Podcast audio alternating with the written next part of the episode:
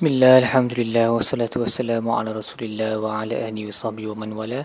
InsyaAllah dalam episod kali ini Kita akan membincangkan tadabbur bagi muka surat 230 Surah Hud ayat 72 sehingga ayat 81 Baik, muka surat ini bersambung kisah Nabi Ibrahim um, Yang dia telah didatangi para malaikat dalam rupa manusia dan kemudian Nabi Ibrahim ketahui bahawa mereka adalah uh, malaikat yang telah diutuskan untuk memusnahkan kaum Lut uh, dan juga untuk memberikan uh, kepadanya berita gembira tentang anak yang bakal tiba. Jadi Allah berkata pada ayat 74 muka surat ini, "Falamma dhahaba an Ibrahim ar-raw' wa al-bushra yujadiluna fi qaumi Lut." Inna Ibrahim al-halimun awwahum munib. Apabila Nabi Ibrahim sudah pun lega daripada ketakutan dan telah diberikan berita gembira tentang uh, bakal anak dan cucunya, uh, lalu baginda berdebat, berbahas dengan uh, para malaikat tentang kaum Lut. Okay? Yujadiluna fi qaum Lut maksudnya berbahas dengan kami. Uh, jadi Imam Ibn Ashur berkata, um, walaupun Nabi Ibrahim sedang berbahas dengan malaikat tapi Allah menggunakan kata ganti diri um, pertama untuk dirinya sendiri juga di luna berbahas dengan kami dengan Allah secara terus. Uh, kerana uh, tujuan ini adalah untuk um, menukarkan uh, takdir Allah supaya mereka uh, supaya kaum Lut tu di uh, di dibebaskan daripada azab lah. Maksudnya untuk Nabi Ibrahim sedang cuba untuk berdebat ataupun uh, memohon daripada Allah supaya uh, jangan teruskan dengan azab terhadap kaum Lut. Dan Dr. Wabah Zuhaili berkata um, jidal ataupun bahas Uh, perbahasan Nabi Ibrahim dengan para malaikat ini bukanlah satu dosa kerana Allah sebut dalam ayat sebelumnya inna Ibrahim al-halimun awwahum munib. Ibrahim itu seorang yang halim, halim ni yang sangat bersabar, okey, yang baik. Allah, Allah ni ada beberapa maksud, ada yang ada ulama berkata maksudnya adalah mereka yang tadarruk, yang rendah diri terhadap Allah ataupun mereka yang sedih apabila orang lain tidak mendapat iman uh, munib sentiasa berpaling merujuk semula kepada Allah. Jadi uh, sifat-sifat ni adalah sifat-sifat yang terpuji. Jadi uh, Allah datangkan sifat-sifat ni untuk menunjukkan bahawa perbuatan Nabi Ibrahim berbahas ataupun berdebat dengan para malaikat yang di, diutuskan untuk uh, musnahkan kaum Lut ni bukan satu bukan satu benda yang buruk.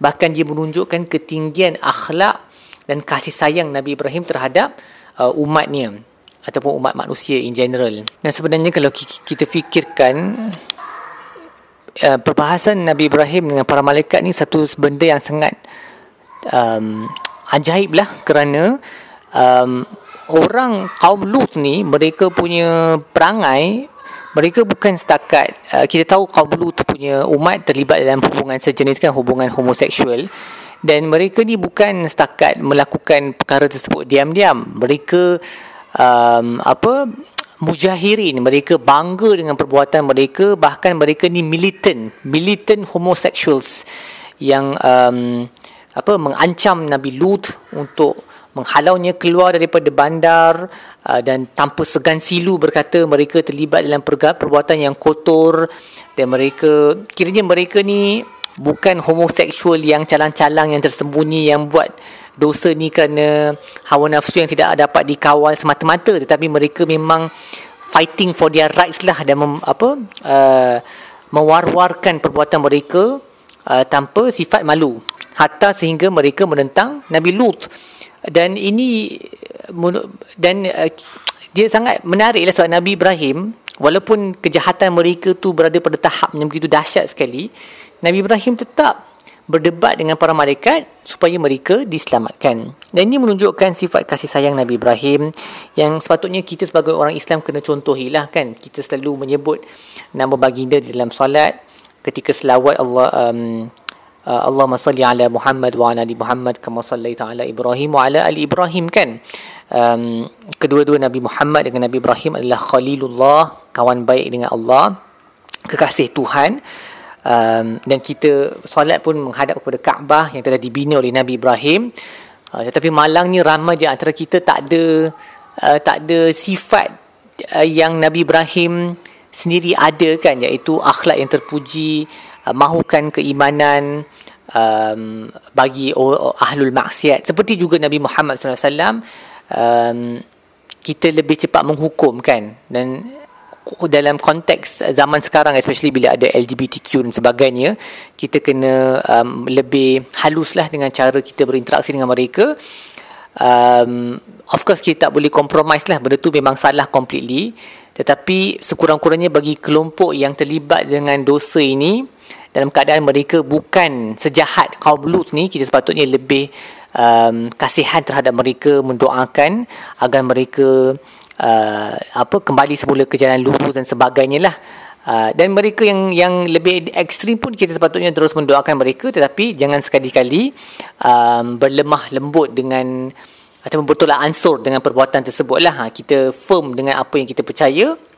Uh, kita balas kita lawan semua hujah-hujah mereka yang kadang-kadang sehingga ke tahap uh, distorting the Quran eh, menukar apa maksud ayat Quran semata-mata untuk menjustifikasikan perbuatan mereka tapi pada masa yang sama uh, kita cubalah ada sifat Nabi Ibrahim ni yang sedih kerana umat tersebut akan dimusnahkan dan mati tanpa keimanan. Dan kisah tersebut um, bersambung di mana para malaikat berkata, Wahai Ibrahim, berhentilah daripada debat ini sesungguhnya Tuhanmu sedar pun menetapkan bahawa satu azab yang tidak boleh dipalingkan akan dijatuh ke atas mereka. Dan apabila para malaikat ini sampai kepada Nabi Lut, Nabi Lut berasa sangat sesak nafas dan sesak dadanya kerana Nabi Lut pada awalnya tak tahu mereka ni malaikat dan mereka bila ambil rupa malaikat, um, malaikat ni bila ambil rupa manusia dia datang dalam wajah yang amat cantik dan handsome dan ini menjadi satu menjadi satu musibah lah bagi kaum Lut kerana mereka ni memang uh, nafsu mereka memang yang luar biasa terhadap lelaki kan? Jadi Nabi Lut uh, jadi sangat risau dan sesak dadanya memikirkan nasib yang bakal menimpa uh, tetamu-tetamunya ni. Dan tiba-tiba sahaja uh, sekejap sahaja tetamunya sampai uh, datang kaumnya kan yuhrahu yuhrauna ilaihi min qabl.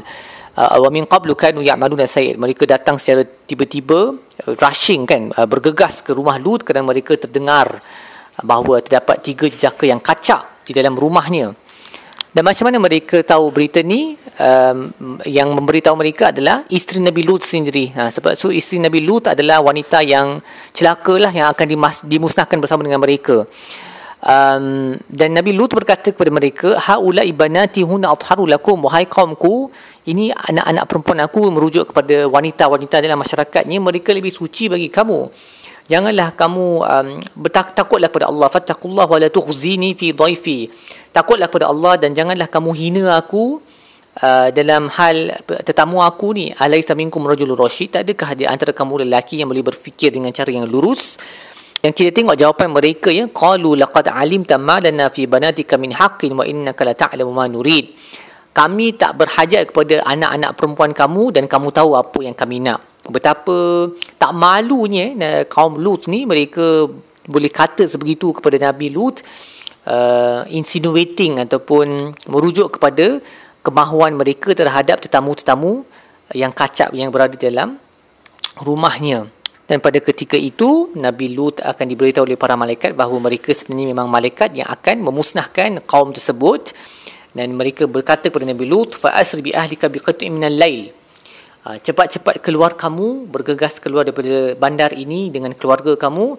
Wala yaltafit minkum ahadun illa imra'atuk illa imra'atak. Dan janganlah bagi sesiapa berpaling ke belakang uh, melainkan isteri kamu. Isteri kamu dia memang akan musnah bersama dengan mereka. Innahu musibuha ma asabahum. Apa yang um, apa yang akan jatuh ke atas mereka akan menimpa dia juga inna maw'iduhum as-subh alaysa as-subh biqarib. Waktu kemusnahan mereka adalah waktu fajar dan sekarang lihat di luar sana fajar sudah dekat. Ha, cepat lari keluar daripada bandar ini.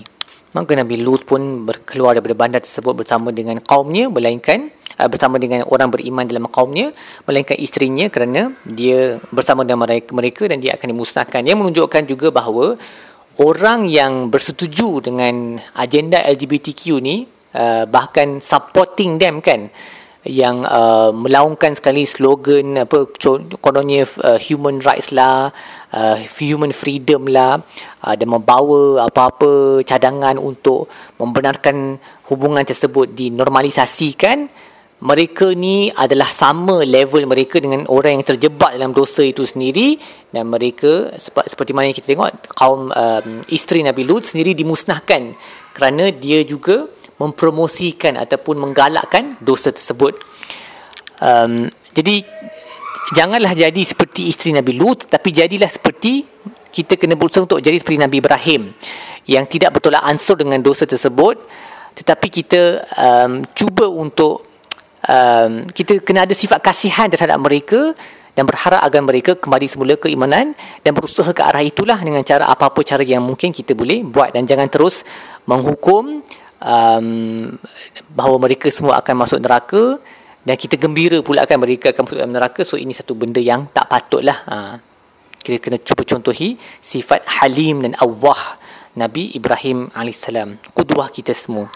Baik apa yang kita belajar dalam buku surat ini? Yang pertama kalau kita tengok Allah uh, punya description uh, bagaimana Allah menyifatkan Nabi Ibrahim sebagai munib kan yang sentiasa bertaubat berpaling pada Allah Nabi Ibrahim ni khalilul khalilullah kekasih Tuhan kalau Nabi Ibrahim sebagai kekasih Tuhan pun sentiasa bertaubat berpaling kepada Allah maka kita ni yang penuh deficiency yang penuh kekurangan ni sepatutnya kita lagi lah kena sentiasa bertaubat, beristighfar, berpaling kepada Allah memohon, rahmatnya kan.